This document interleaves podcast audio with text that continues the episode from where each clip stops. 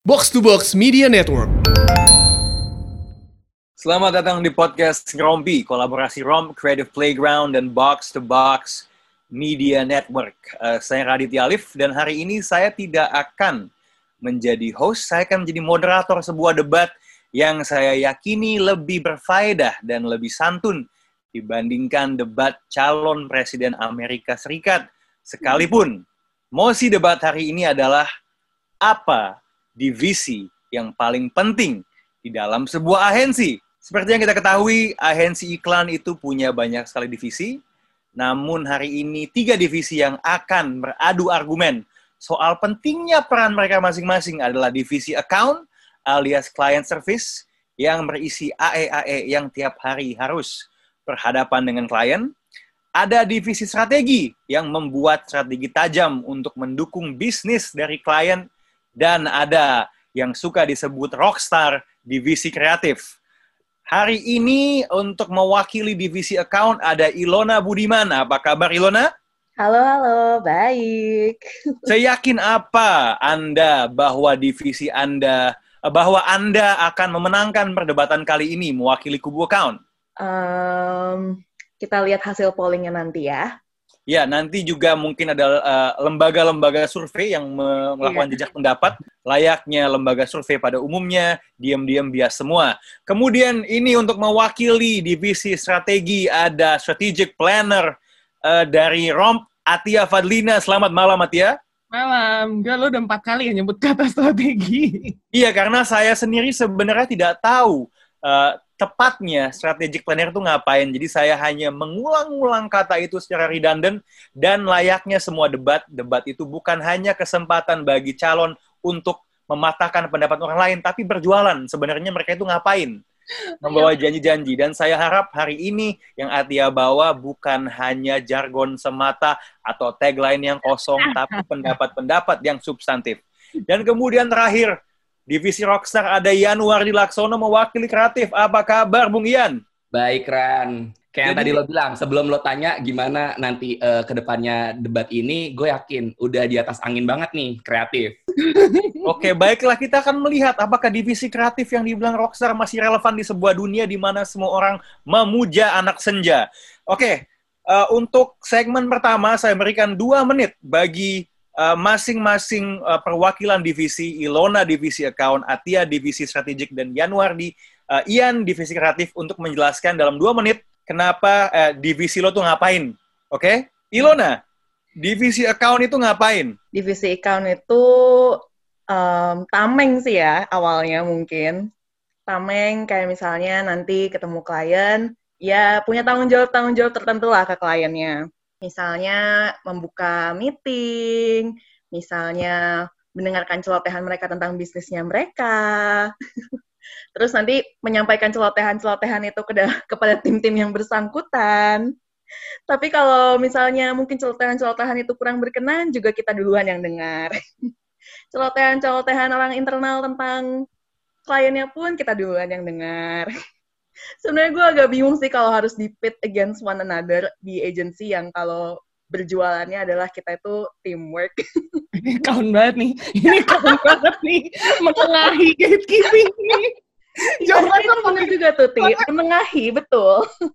itu memang harus uh, udah tugasnya juga. Kadang kan yang namanya teamwork itu nggak semuanya sejalan ya. Kadang-kadang ada yang memiliki opininya masing-masing dan memiliki biasnya masing-masing. Jadi mari kita dengarkan dari dua um, departemen lainnya, dari departemen strategi dan departemen kreatif. Bagaimana dengan kalian? Apakah divisi kalian terpenting? Tunggu sebentar, Ibu Ilona masih ada sisa satu menit lagi dari dua menit yang dialokasikan kepada Anda. Apakah Anda mau menutup uh, poin Anda atau bagaimana? Uh, saya akan menutup poin saya dengan dengan sebuah undangan untuk teman-teman saya untuk melanjutkan debat ini. Baik, baik. Terima kasih Ibu Ilona. Tadi dikatakan bahwa account adalah tameng dan berfungsi untuk mendengarkan celotehan. Uh, terdengar seperti sebuah tugas yang sangat penting mendengarkan celotehan. Uh, baik, uh, saya floor uh, waktu dan tempat saya persilakan kepada Ibu Atia dari Divisi Strategic Planning. Tolong jelaskan what the hell do you do dalam dua menit. Nah, kok gue awalnya pengen membuka dengan membela Ilona dulu ya.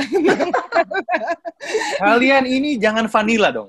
Tapi mungkin mungkin oke gini, kalau planner itu gue gue jujur paling nggak susah jelasin kerjaan gue apa. Uh, kadang-kadang jawaban gampang adalah gue suka bilang kerjaan gue itu, eh, kerjaan gue itu setengah ngayal, setengah itu mikir membaca data gitu. Tapi sebenarnya itu oversimplifikasi. Uh, kadang-kadang juga gue suka kalau gue bisa ngejelasin planning mungkin planning itu kayak ibarat mesin ya kalau kreatif sama account itu gigi planning itu oli it but it's there. Kenapa? Karena gue sebenarnya harus ngejagal antara dua dunia. Dunia bisnis, gue harus ngerti bisnis klien, gue harus bisa diajak ngomong sama kliennya untuk ngomongin strategi. Strategi di sini tuh katanya suka ngejebak sih, luas banget soalnya. Tapi misalnya bisnisnya ini keadaannya lagi kayak gimana, ke depannya goalnya mau kayak gimana, brandnya ini, merek ini tuh posisinya mau seperti apa, target audiensnya itu siapa. Gue harus ngerti hal itu, tapi gue harus bisa eh, mentranslate itu menjadi sesuatu yang kreatif jadi kenapa tadi gue bilang Oli? Karena sebenarnya kerjaan gue adalah membantu atau jalan bareng sama anak tahun buat ngambil brief ke klien, buat menghadapi klien, buat mengerti klien.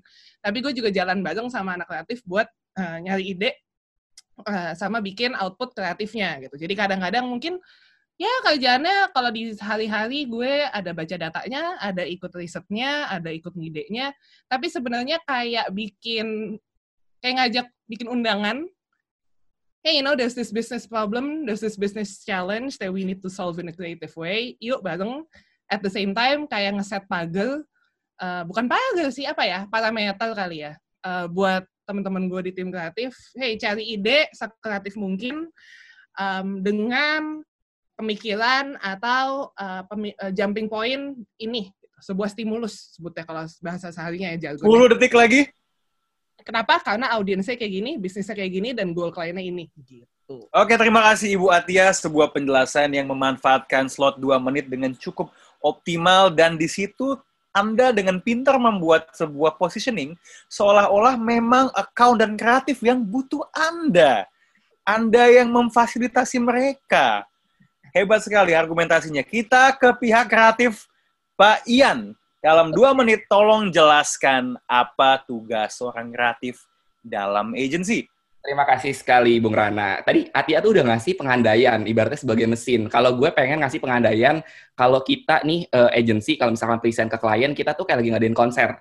Kayak ngadain konser, di mana account adalah MC yang ngebuka sebuah konser. Terus kalau planner tadi, gue mengibaratkan sebagai bintang tamu atau band pengiring yang ngebuka konser itu. Tapi lagi-lagi, sebenarnya kreatif itu adalah bintang utama yang paling ditunggu sama audiens, ya kan? Sebelum iklan-iklan yang lo tonton itu uh, masuk TV, masuk uh, media, itu penonton lo adalah uh, halayak. Tapi sebelum itu, jauh, jauh sebelumnya itu, penonton lo yang paling utama adalah klien. Gimana cara kita menghibur dia lewat ide-ide yang bikin, hahaha ketawa, oke okay, kita syuting gitu kan.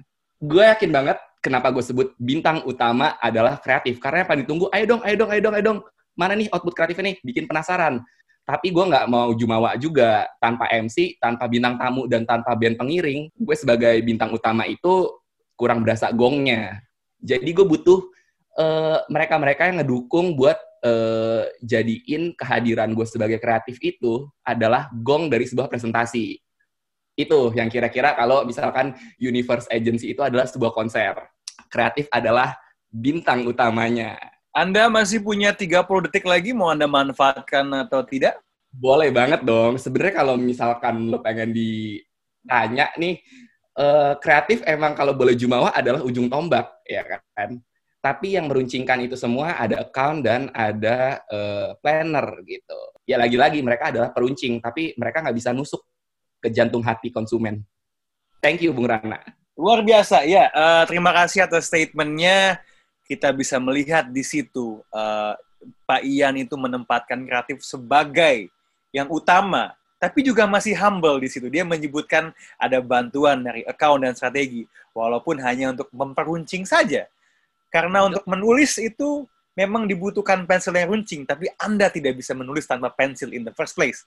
Baiklah, kita akan masuk ke sesi yang lebih uh, kontroversial mungkin ya, lebih, oh sorry maaf, konfrontasional.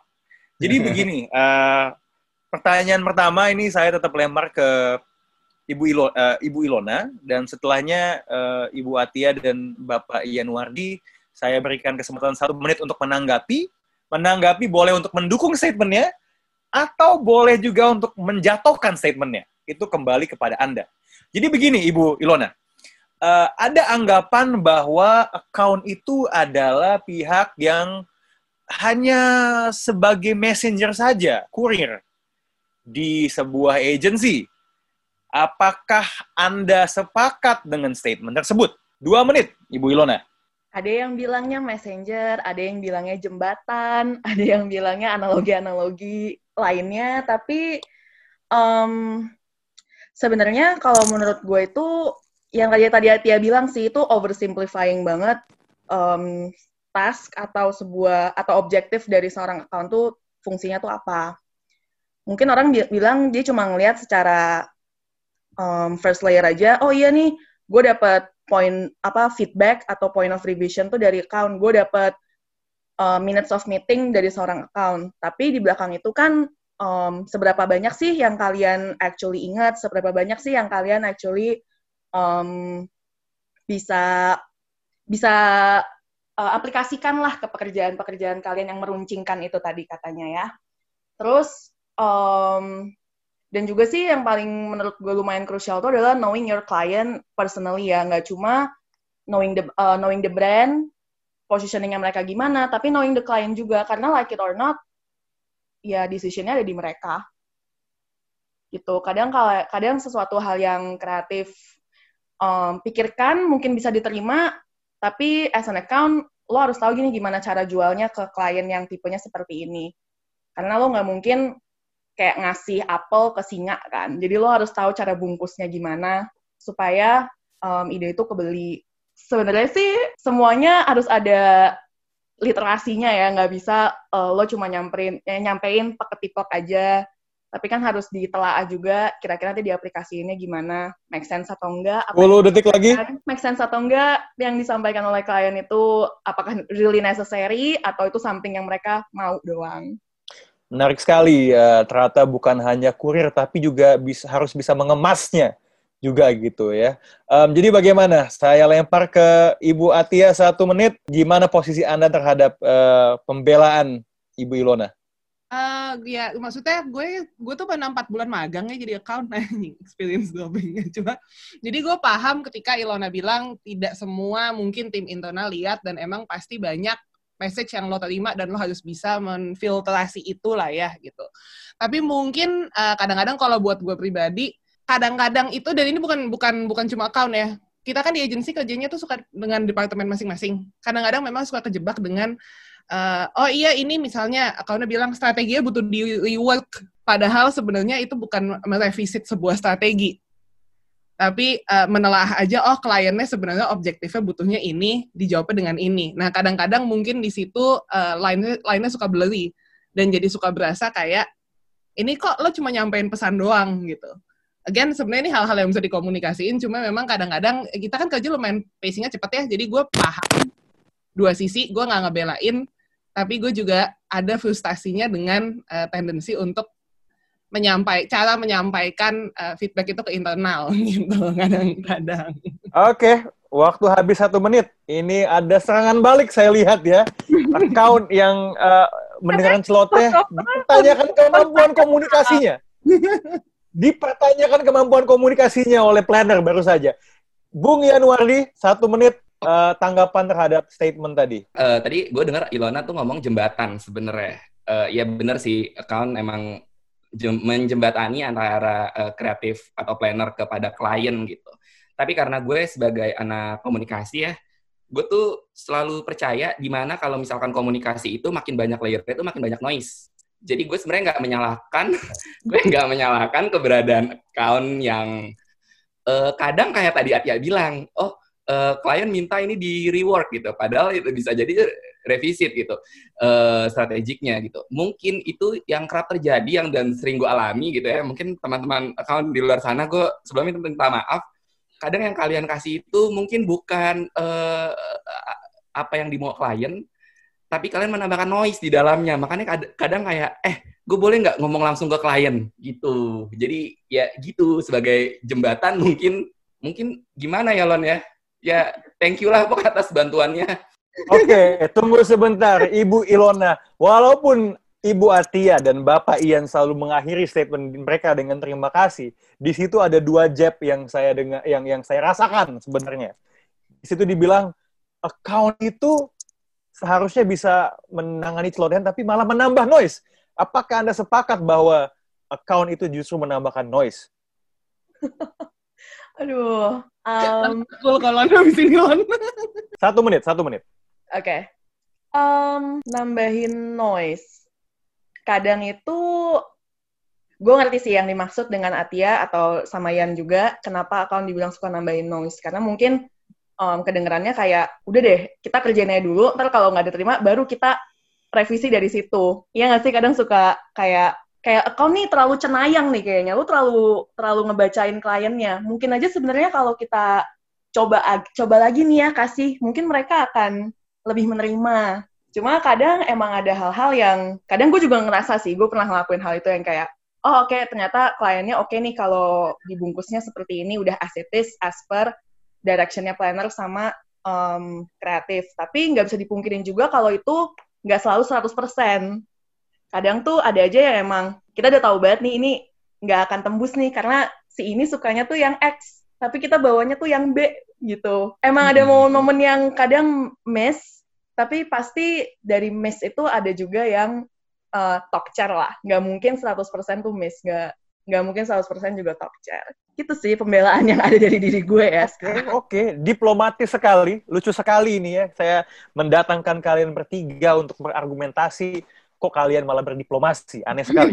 Eh, oke, Soalnya kita Sekarang- masih sekantolan. Dan kita kayaknya terinspirasinya sama kalau Kanada kali ya. Kita tuh bukan ekuivalennya bukan United States kali ya. oh ya terlalu bersahabat dan berbaik hati memang orang yang tinggal di utara itu memang ya. Oke, Atia, ini sebuah statement tentang strategic planning ya. Ini kan divisi yang belum yang masih relatif baru ya dibandingin yang lain-lain. Kreatif udah ada dari dulu, account udah ada dari dari dulu gitu ya.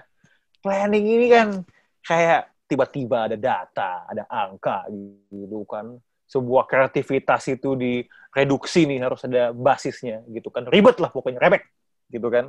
Slide bikin panjang-panjang gitu kan. Nah, apa statement Anda terhadap anggapan bahwa planner itu cuma bikin dunia iklan lebih ribet aja? Emang uh, my Dua job, menit. oke. Emang my job is to make complicated things simple. Jadi menurut gue kalau misalnya uh, tolak ukur seorang planner harusnya emang dia membuat sesuatu yang complicated simple. Gue nggak tahu sih ada stigma planner bikin ribet ya. Kalau misalnya planner, gue gue tahu ada stigma kayak oh planner tuh tugasnya cuma nyari data gitu. To which menurut gue juga salah kalau uh, data tuh di take as literally. At the end of the day menurut gue data sebenarnya humans in disguise or humans in numbers. Uh, gue tahu kadang-kadang ada saatnya kayak apa ya kayak gue emang dibayar buat overthinking gitu atau melogikakan sesuatu yang sangat kreatif tapi tidak bisa dipungkiri juga industri yang sekarang mungkin butuh itu gitu dengan segala macam perubahan channel dan perubahan konsumen uh, mesti ada logic to madness I'm not saying it works every time I'm not saying it replaces creativity uh, as a whole gitu. Dan ada saat gue tahu ada kerjaan-kerjaan juga sebenarnya tidak butuh gue kok uh, bisa sangat langsung loncat ke kreatif atau sifatnya sangat uh, tactical gitu. Tapi uh, kerjaan-kerjaan di mana planner harus bisa menambah uh, value-nya adalah memang kerjaan-kerjaan yang sifatnya mungkin uh, brand building long term. Dan at, at the end of the day ada tolak ukur ke bisnisnya secara efektif. Karena sebenarnya meskipun kita pekerja iklan dan pekerja kreatif kita harus bisa be held accountable buat kerjaan kita kan. So I'd like to think it's not about adding complication, but making Oh. accountable. Eh, saya lempar gimana tanggapannya Bung Ian sebagai kreatif apa? Pasti Anda ini pernah lah dalam bikin kerjaan itu, ah ini kenapa sih ini plannernya ribet sekali gitu, ah ini apa sih terlalu banyak data gitu. Gimana tanggapan Anda terhadap statement Atia tadi? Eh, kalau bikin ribet, kadang iya.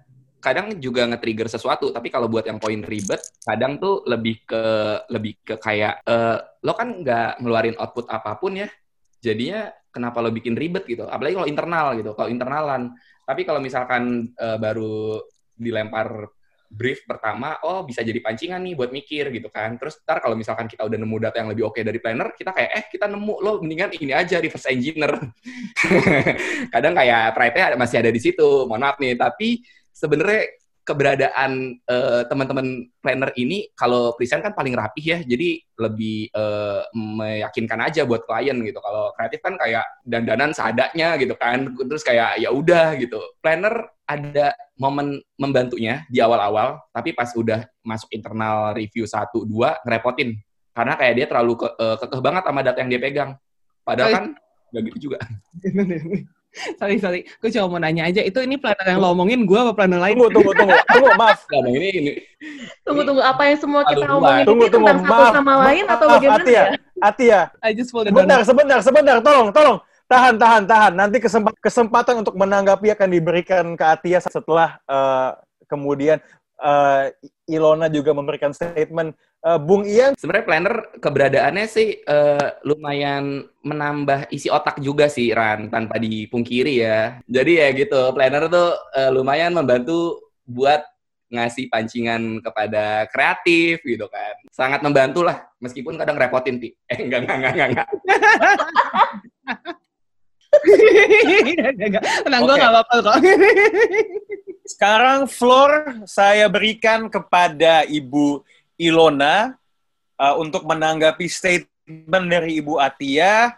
Tadi Bapak Ian bilang planner itu uh, menambah isi otak, tapi Anda sebagai account kalau berhubungan dengan planner, mereka ini menambah isi otak Anda atau menambah beban hidup Anda sebenarnya? honestly ya kalau gue ngerasa planner itu agak susah sih untuk menjauhkan planner dengan data.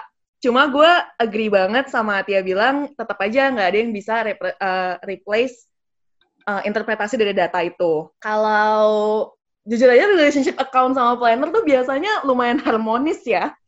Jadi Oh, jadi ya. um, ya memang kalau tadi Atia bilang ngambil brief bareng ke klien, developing strategi, habis itu um, bawa itu semua ke klien, helping them to solve their problem.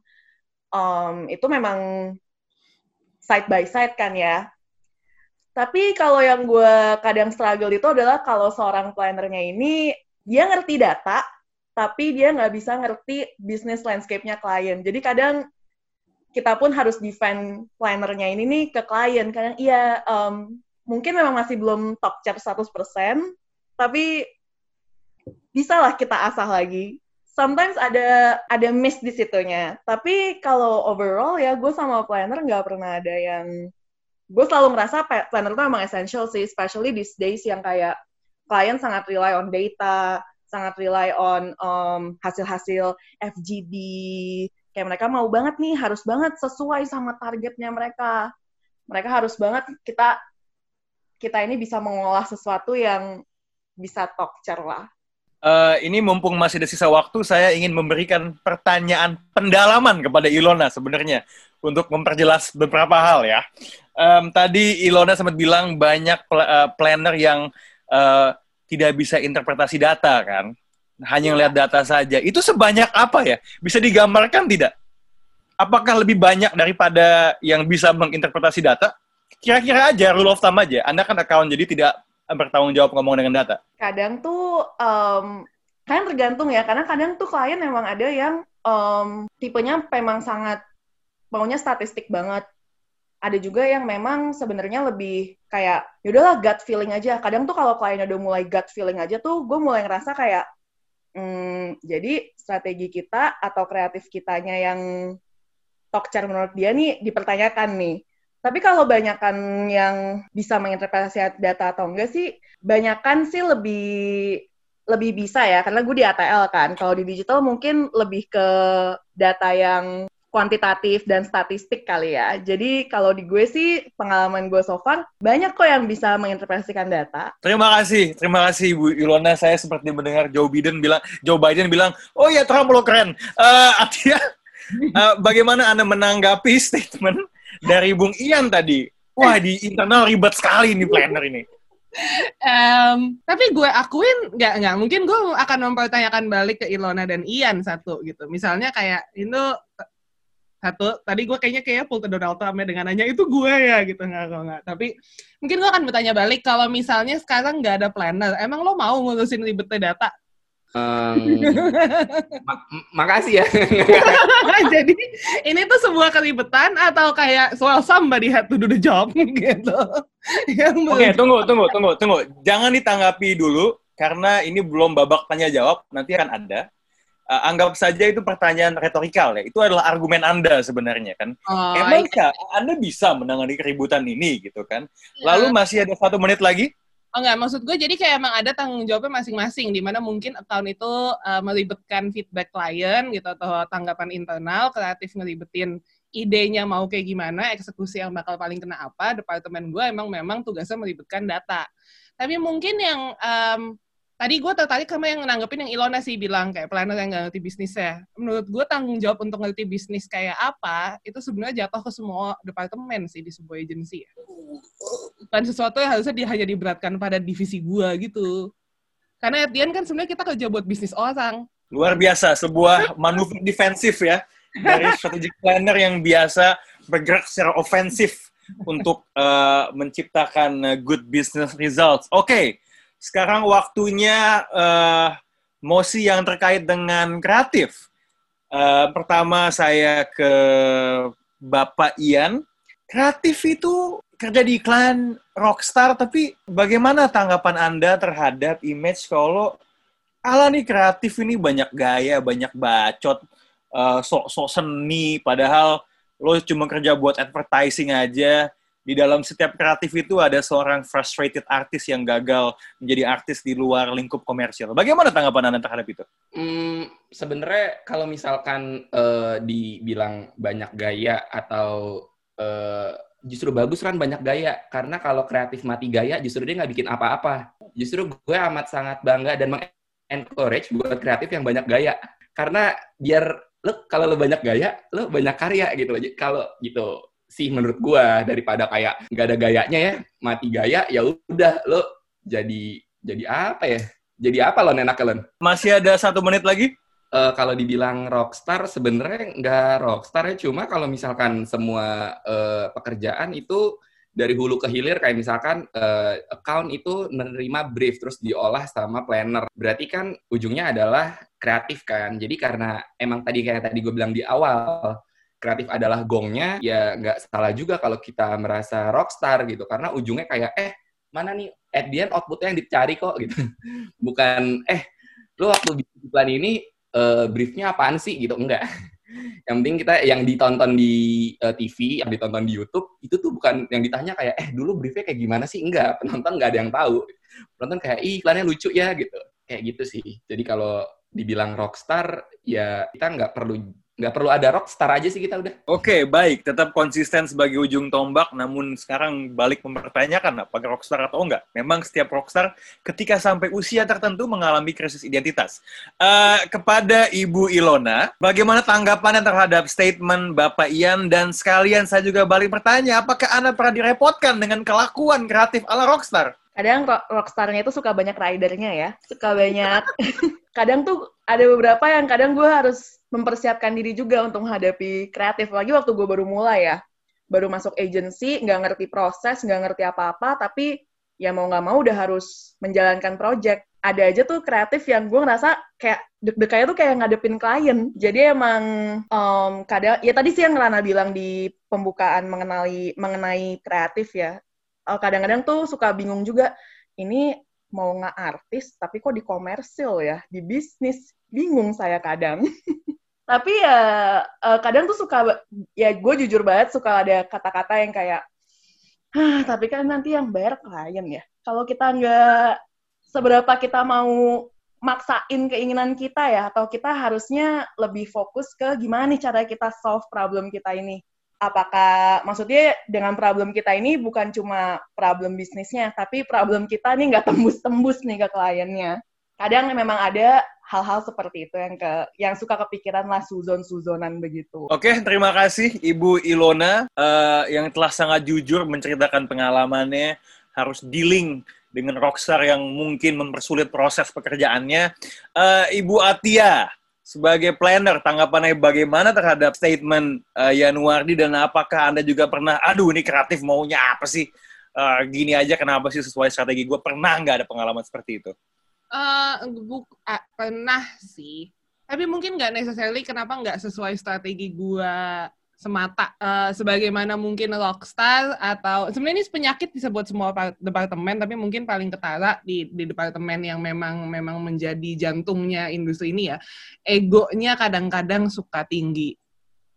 Jadi emang mau kadang-kadang dari pengalaman gue dan ini nggak nggak nggak nggak menyudutkan siapa pun tapi mau mau idenya kayak gini karena kreatif aja karena kayak keren aja karena ini kayak super beda aja gitu. Tapi sebenarnya apakah itu menjawab kayak tadi Lona bilang menjawab brief kliennya atau kebutuhan kliennya atau problem bisnisnya itu yang masih bisa di challenge. Jadi kadang-kadang yang tricky itu di situ iya uh, ngerti bahwa sesuatu yang kreatif itu bisa ada bongnya tapi mungkin klien ini hanya butuh sebuah solusi yang memang sangat bisnis centric gitu.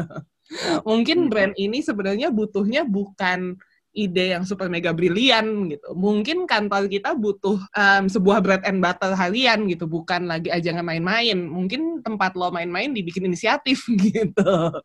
Kadang-kadang mungkin ada di, di, di situnya ada gitu tendensinya. Again balik lagi ke makanya tadi gue bilang kewajiban untuk mengerti bisnis kayak harus ada di semua departemen. Ya, kan? baik. Terima kasih. Waktunya habis.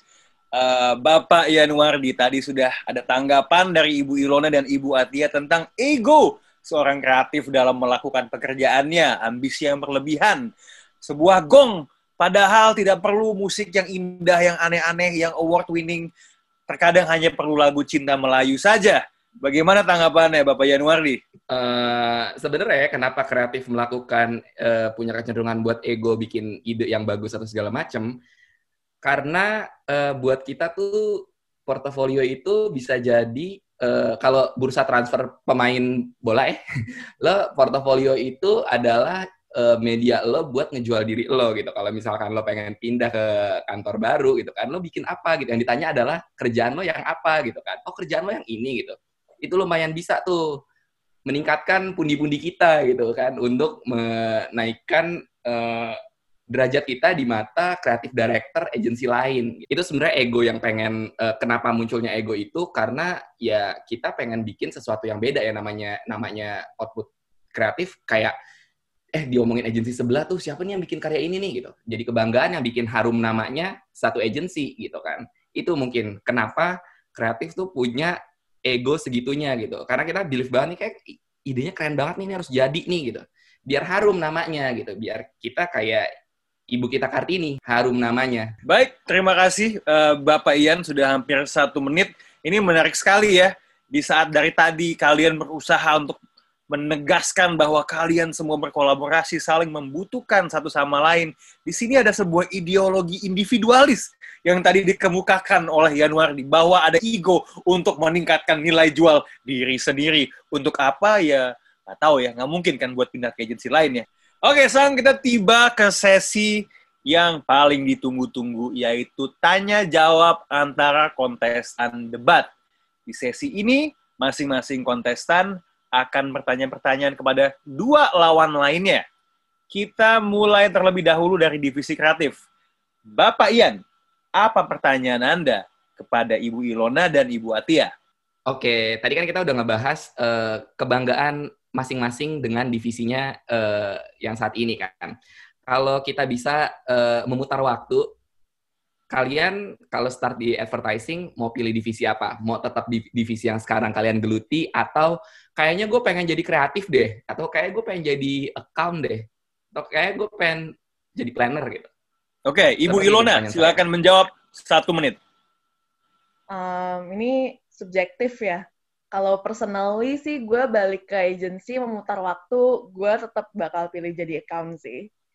Karena in a way uh, yang pertama kali bikin gue lumayan um, fascinated banget nih sama dunia per, per advertising agencyan itu gue itu ngerasa suka dengan prosesnya. Proses ngelihat dari awal sampai akhir nggak cuma dari benar-benar ambil brief terus sampai tiba-tiba lo ngelihat di TV nih iklan lo atau lo ngelihat di billboard nih KV yang lo bolak-balik setengah mati nungguin FA-nya Jadi um, menurut gue payoff-nya Indian itu satisfying sih sebagai account itu karena bisa benar-benar ikut dari awal sampai akhir, ngikutin naik turunnya project, mungkin projectnya udah pernah di brief berapa tahun yang lalu, baru tayang tahun-tahun kemudian karena masalah satu dan dua hal.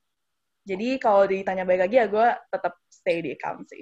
Tetap bertahan menjadi account walaupun sudah mencapai nyawa ke-9 reinkarnasi. Oke, Ibu Atia. Ini kita akan jadi kayak alhamdulillah ya nggak ada yang salah karir karena gue juga nggak akan pindah. Wow. Karena mungkin gue awalnya gue pernah pindah, gue gue mulai di di advertising nggak langsung di planning, gue account dulu empat bulan kayak tadi gue bilang. Dan gue kebalikan Ilona, gue malah tidak merasa itu tempat gue. Satu, gue kangen baca data, supaya lain mungkin alasannya. Tapi dua, ternyata gue sangat menikmati tidak harus ikut end to end.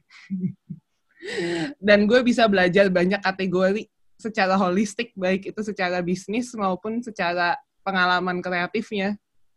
Karena gue Hmm. emang nggak perlu, karena gue sebagai planner emang begitu udah kejual nih idenya dan positioningnya, lo bisa pindah ke project lain. Jadi hidup gue super dinamis, jadi gue sih nggak akan pindah juga ya. Oke, baik. Terima kasih Ibu Atia atas jawabannya. Bapak Ian, tolong jelaskan kenapa mereka salah tidak memilih untuk menjadi kreatif seandainya bisa terlahir kembali di agensi. Hmm, karena udah ada gue kaliran ya di kreatif, jadi kayak mereka udah tetap aja stay di divisi masing-masing. Mungkin ya, mungkin nggak nggak.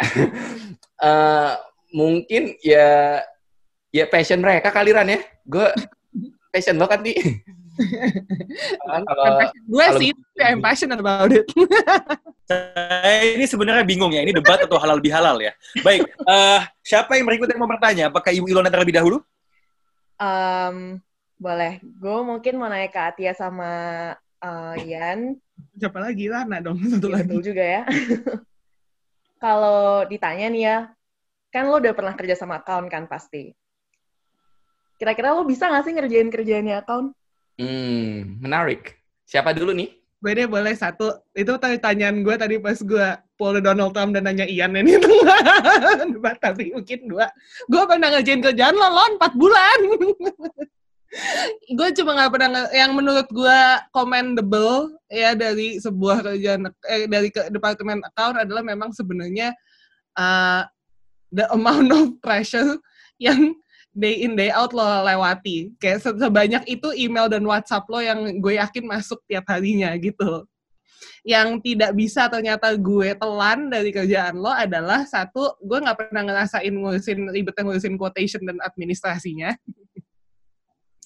Dan ternyata gue tidak terlalu bisa eh, menelan apa ya bukan menelan ludah ya bahasanya ya kayak misalnya you're having a bad day tapi klien lo tetap misalnya nge-pressure lo buat minta kerjaan by hari itu dan lo harus tetap pula atau dia marah-marah dan lo harus tetap bisa kayak iya gue usahain ya hari ini gitu jadi di situ ternyata gue tidak bisa menghandle uh, kerjaan departemen lo di bagian itu gitu Ya, terima kasih Bu Atia. Bapak Januari, bagaimana tanggapannya terhadap serangannya, pertanyaan yang sangat tajam dari Ibu Ilona ini? Eh, kalau gue disuruh jadi account ya, gue akan jadi fake account sih Ran. Jadi kayak alter, akun-akun alter enggak.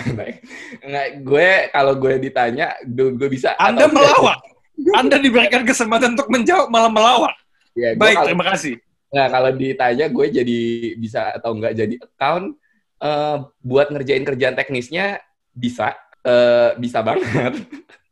kan kalau misalkan kreatif, kalau ngurusin apa SJN juga bikin invoice ya, itu kurlep kayak ngurusin quotation. Terus kalau misalkan lagi ada sesi syuting apa segala macem, basa-basi kita juga bisa basa-basi kayak eh, Mas Mbak gimana nih gitu kan, bikin conversation gitu-gitu. Kalau di eh, bentak-bentak, dibentak CD, dibentak ECD, kira-kira kurlep sama kayak dibentak sama klien. Ya gue optimis bisa sih eh, menggantikan peran eh, account. Tapi pertanyaannya gue mau ngelakuin atau enggak, kayaknya enggak ya Ran. Oke, tapi mungkin itu sih soal nambahin Ian. Iya sih, kerjaan account tuh bisa. Semu- apakah semua orang bisa melakukan? Bisa. Apakah semua orang mau melakukan? Tidak. Luar biasa. Eh, tak saya berikan Iya. waktu bagi Ibu Ilona untuk menanggapi karena kedua A- Atia dari strategi dan Ian dari kreatif bilang kalau we can actually do your job. Gua Bagaimana tanggapannya comeback. Ibu Ilona? Gue mau ada smart comeback pun gue agree sebenarnya sama yang mereka bilang. kayak it's a job yang lo ya lo bisa ngelakuin itu. Cuma can you do it well nggak? Karena kalau kayak tadi ya nge-compare-nya dengan kayak, iya gue kalau SJM juga gue bikin quotation, bikin invoice segala macam, tapi mungkin lo SJM lo lo bikin quotation untuk diri lo sendiri, ini lo bikin quotation untuk a massive production, lo bikin quotation untuk billing, um, actually lo dibayar man hour lo per orang tuh berapa, jadi quotationnya tuh beyond dari lo nge-charge klien untuk bikin kopi atau untuk bikin sebuah poster gitu. itu sih yang mau gue tekankan mungkin ya. Ya, ya, ya, ya. Baik, baik. Terima kasih. Ternyata memang skalanya berbeda kalau menurut Ilona. Baik. Sekarang waktunya bagi Atia. Oke. Sudah siap dengan pertanyaan untuk Ilona dan Ian? Udah. Mungkin Baik, silakan. kita Ada di tengah antara Ian dan Ilona ya, bukannya necessarily nanya lo bisa menurut kalian kalian bisa ngerjain kerjaan gue atau enggak. Tapi pertanyaan gue simpel ini juga buat Ana deh boleh. Menurut kalian strategi itu apa sih? Siapa dulu nih yang jawab? Ya, Sebagai moderator saya bisa menentukan, jadi saya akan bilang bahwa yang akan pertama menjawab adalah saya sendiri. Jadi begini, strategi itu adalah kalau dari Google Dictionary yang sedang saya lihat di browser ini, a plan of action or policy designed to achieve a major or overall aim. Itu adalah strategi. Eh, saya tahu saya masih punya satu menit, tapi saya tidak perlu. Dan saya juga tidak akan menghadapi tanggapan langsung dari Ibu Atia, karena saya moderator sehingga saya bisa memilih siapa yang menjawab setelah saya. Oleh karena itu, eh, Bung Ian, tolong jawab pertanyaannya, eh, dan tidak bisa yang jawabannya hanya bisa di Google, karena saya sudah melakukan itu barusan. Strategi itu apa? Baru pengen ngomong retweet Rana, enggak? Tadi pengen ngomong retweet Rana. Strategi itu kalau menurut gue adalah siasat. Di mana lu eh, kayak, strategi itu adalah siasat di mana lu untuk menyerang, kok menyerang ya? Dari cara gue jawab aja, gue kayak gak ada strateginya ya. Oke, eh, gue strategi... Ini kita lagi kayak ngomong the key of life adalah kunci kehidupan, tau nggak? Iya, iya, iya, benar, benar, benar. Strategi itu adalah nggak kejawab sih. Luar biasa, kita semua terdiam. Memang strategi yang paling penting. Sepertinya pemenang debat ini sudah jelas ya. Ah, cuman gue yakin eh, planner itu menurut gue tuh eh, stands for eh, planner, pelan tapi bener gitu kan. Apa yang mereka mereka lakuin pasti beneran. Nggak bisa jawab dia ngelawak. Iya. Ya udah, eh, untuk menghindari rasa malu yang berlebihan, saya waktu Anda masih ada tapi saya pindahkan saja. Ibu Ilona tolong selamatkan kita dari pertanyaan yang tidak bisa kita jawab. Um, gue ngelihatnya strategi itu adalah gimana caranya lo ngelihat ya apa itu angka lah atau apakah itu sebuah apa ya bilangnya sebuah oke let's say ini sebuah itu adalah sebuah data deh gimana caranya lo bisa merubah data itu jadi human sih karena at the end of the day kan apa yang kita lakukan itu adalah communicating to people ya orang manusia jadi eh, strategi itu adalah yang dikerjakan oleh planner itu adalah gimana sih caranya lo ngubah angka jadi something yang bisa diterima sama manusia. itu sih simple dan jawaban cetaknya mungkin ya. Ya, sepertinya Ibu Atia sudah tertawa-tawa melihat jawaban kita bertiga seolah-olah kita adalah komika yang paling lucu di Indonesia. Maka dari itu Ibu Atia, apa tanggapan Anda terhadap jawaban kita yang tidak terpelajari ini? Aduh. Paling simpel sebenarnya. Strategi itu adalah apa? Strategi itu ngebuang yang nggak perlu, guys. Ada titik A, kita kita berada di titik A, kita mau ke titik B. Apa cara yang paling tepat untuk get us dari titik A ke titik B? Dan itu bukan tentang memilih satu yang paling benar, tapi membuang semua opsi alternatif lo yang tidak, tidak, tidak, tidak, sampai akhirnya ini yang paling oke. Sama aja misalnya kayak lo mau berangkat ke kantor sebelum pandemi deh kayak gue bisa jalan kaki, naik sepeda, manggil Grab, mau mobil sendiri. Lo kan sebenarnya proses eliminasi. Bukan lo simpel milih, oke gue mau naik mobil, jalan kaki, ya kali panas, naik sepeda, eh, kejauhan, atau nggak punya sepeda, ada Grab, nunggunya lama, yaudah gue bawa mobil. Jadi at the end of the day sebenarnya strategi itu eh, atau pekerjaan planner itu bukan tentang hanya bukan tentang baca datanya, bukan tentang bikin positioningnya, tapi membuang yang tidak perlu. Ini gitu aja kalau menurut gue. Terima kasih eh, Ibu Atia atas penjelasannya yang sangat analogik. Um, ya saya jadi tahu kalau strategi adalah gimana caranya lo dari A ke B dengan cara yang paling efisien dan efektif. Terima kasih, terima kasih. Oke, baik. Uh, sudah tiba di penghujung debat uh, siapa yang paling penting di agency, di mana divisi strategi barusan mencetak beberapa poin penting yang didasarkan atas ketidaktahuan kita akan peran mereka. Closing statement, dua menit masing-masing. Kenapa divisi lo yang paling penting di sebuah agency? Titik. Mulai dari Ibu Atia. Ah, dari gua. Aduh. Yes. Nah, gue nggak bilang gue yang paling penting. Di, eh, oke, okay, okay, sorry, sorry. Divisi planner bukan paling penting, tapi paling esensial. Makanya jumlahnya biasanya kecil, tapi digunakan sama semua orang di kantor. Udah. Jadi penting nggak penting relatif, tapi esensial apa enggak iya. Aduh, aduh, it's a very shitty closing statement. Oke, baik. Uh, saya mau buka Google lagi buat lihat bedanya penting sama esensial ya. um, Oke, okay, terima kasih. Sudah itu saja? Iya deh, itu aja. Udah gue bingung mau ngomong apa. Oke. Okay. Ibu Ilona, kenapa divisi account adalah divisi yang paling penting di dalam sebuah agensi? Ya, ceteknya kalau nggak ada account, yang urusin klien siapa? Kalau nggak ada klien, siapa yang bayar gaji kalian? Udah. Statement yang luar biasa, karena tanpa gaji tidak ada divisi-divisi yang lain. Hebat sekali, sebuah closing statement yang sangat lugas dan sangat pragmatis. Worthy of sebuah account yang mengerti bisnis, tidak hanya klien, tapi agency itu sendiri. Dan terakhir, karena dari tadi menyebut dirinya sebagai gong, walaupun saya sudah lama tidak ke sebuah konser yang ada alat musik gong, Bapak Ian, tolong jelaskan kenapa divisi kreatif One Final Time adalah divisi yang paling penting, tak tergantikan, mungkin lebih esensial daripada planner, I do, we don't know, di sebuah agensi. Kenapa? Kenapa kreatif penting? Karena kalau nggak ada kreatif, yang lo tonton di TV sekarang, di YouTube sekarang itu bakalan cuman brief, atau cuman presentation uh, slide deck doang. Nggak ada yang yang kayak keci-keci apa gitu, itu sih. Luar biasa, statement yang sangat lugas. Berarti Anda sedang bilang nanti buka YouTube 5 second pertama isinya materi slide share. Baik, baik, baik. Terima kasih atas debat yang sungguh berfaedah. Um, saya sebagai moderator bangga karena uh, tidak uh, tidak ada interupsi, minim interupsi ya, berbeda sekali dengan debat yang kita saksikan di YouTube kemarin. Um, kepada semua anak agensi yang mendengarkan sesi kali ini, uh, coba kalian simpulkan mana divisi yang paling penting. Uh, semua orang bilang yang paling penting adalah kolaborasi. Ah, that's a lot of bullshit. Um, itu saja saya. Terima kasih dan sampai jumpa di debat atau episode ngerompi selanjutnya.